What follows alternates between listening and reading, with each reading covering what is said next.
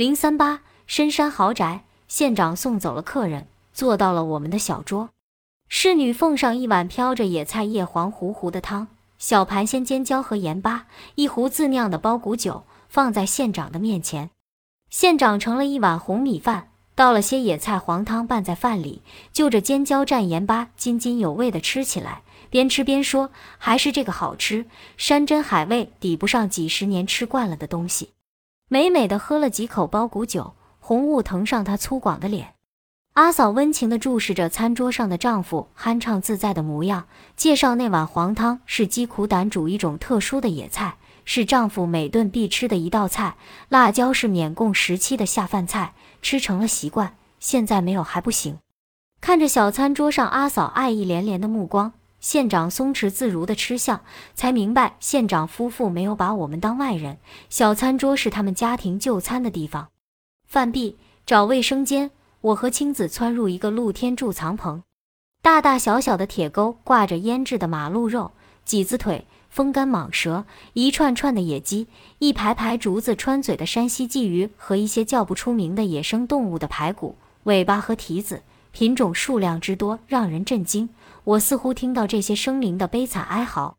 青子端起相机，镁光灯一闪，只听一嗓浑厚的声音：“呆，不准拍！你们是绿色和平组织派来的。”青子一惊，吓得放下了相机。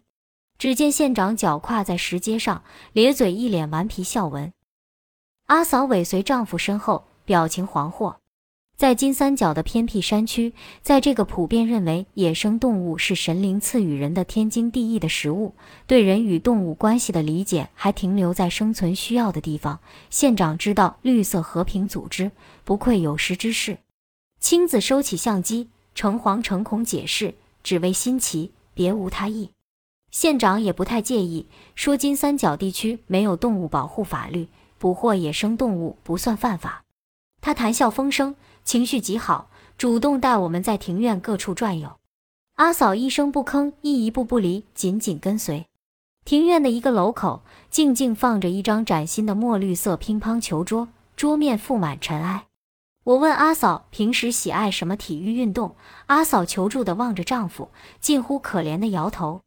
县长兴致勃勃地说自己喜好乒乓球，为此专门从中国买了乒乓球桌置于家中，不时运动运动。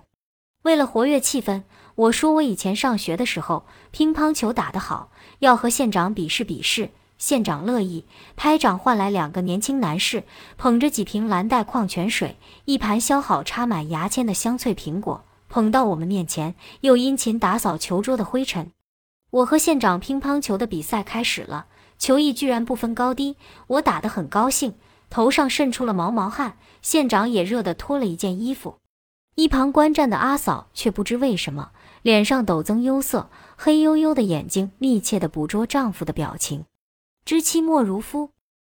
也许县长察觉妻子隐隐的不安，也许县长觉得有点累了，他叫过一个侍从替代他和我继续比赛。他陪着阿嫂、青子到庭院里继续散步。我和年轻的男侍卫继续打乒乓球。这个眉毛浓浓、挎着枪的大男孩起初有些拘谨，在我潇洒自如的挥拍引导下，逐渐活泼起来。你推我挡，开心极了。但我到此的目的可不是为了重拾中学的乒乓球技能，追随县长夫妇和青子消失在庭院夜色中的背影。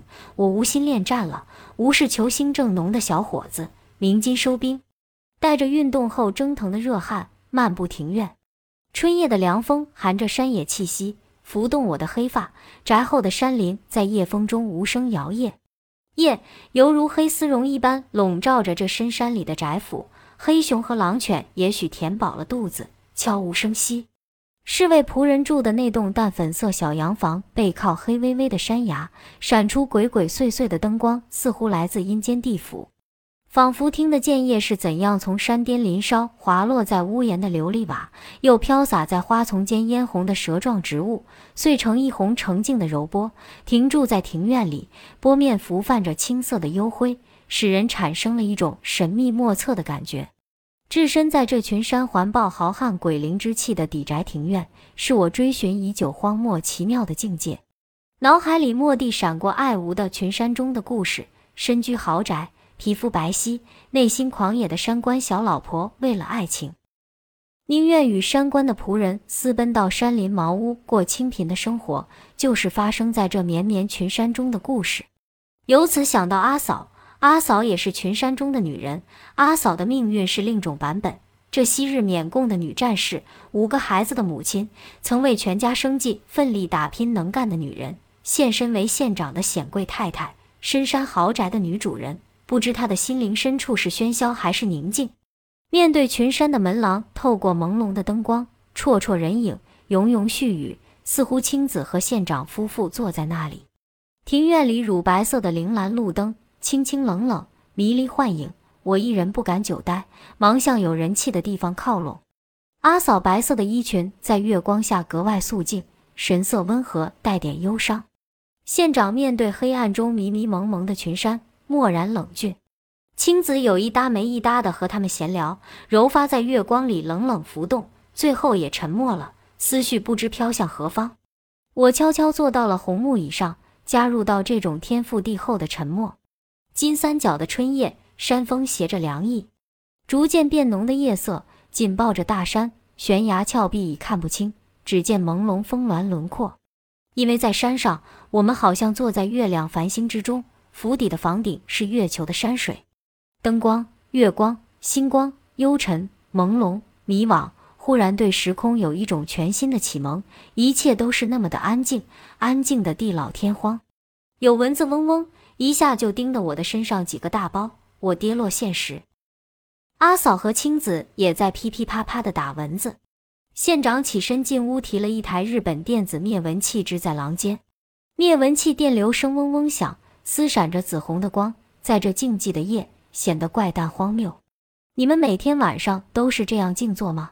青子终于耐不住了，打破了沉默。就是这样吗？看看电视，发发呆，你还能怎样？鲍县长平淡而幽默地答。阿嫂凝视丈夫的眼神，畅畅，爱纵有温情已迢迢。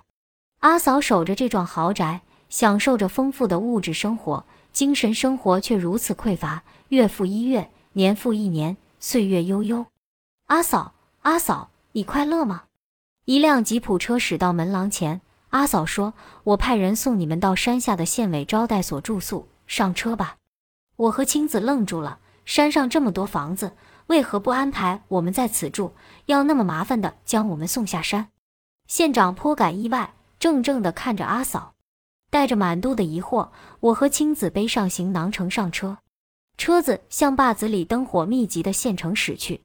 坐在颠簸下山的车里，我不无遗憾地恋恋频频回顾那屹立山坳、灯光迷离的豪宅。青子歪头调侃道：“你喜欢住深山豪宅？你愿意过阿嫂那样的生活？”山中的溪水，大海的浪花，漫漫的回忆，顿时从心灵溢出。我的头摇得像拨浪鼓，耳畔飘荡着台湾三毛的橄榄树。不要问我从哪里来，我的故乡在远方。为什么流浪？流浪远方。为了天空飞翔的小鸟，为了山间清流的小溪，为了宽阔的草原，还有，还有，还有梦中橄榄树，橄榄树。不要问我从哪里来，我的故乡在远方。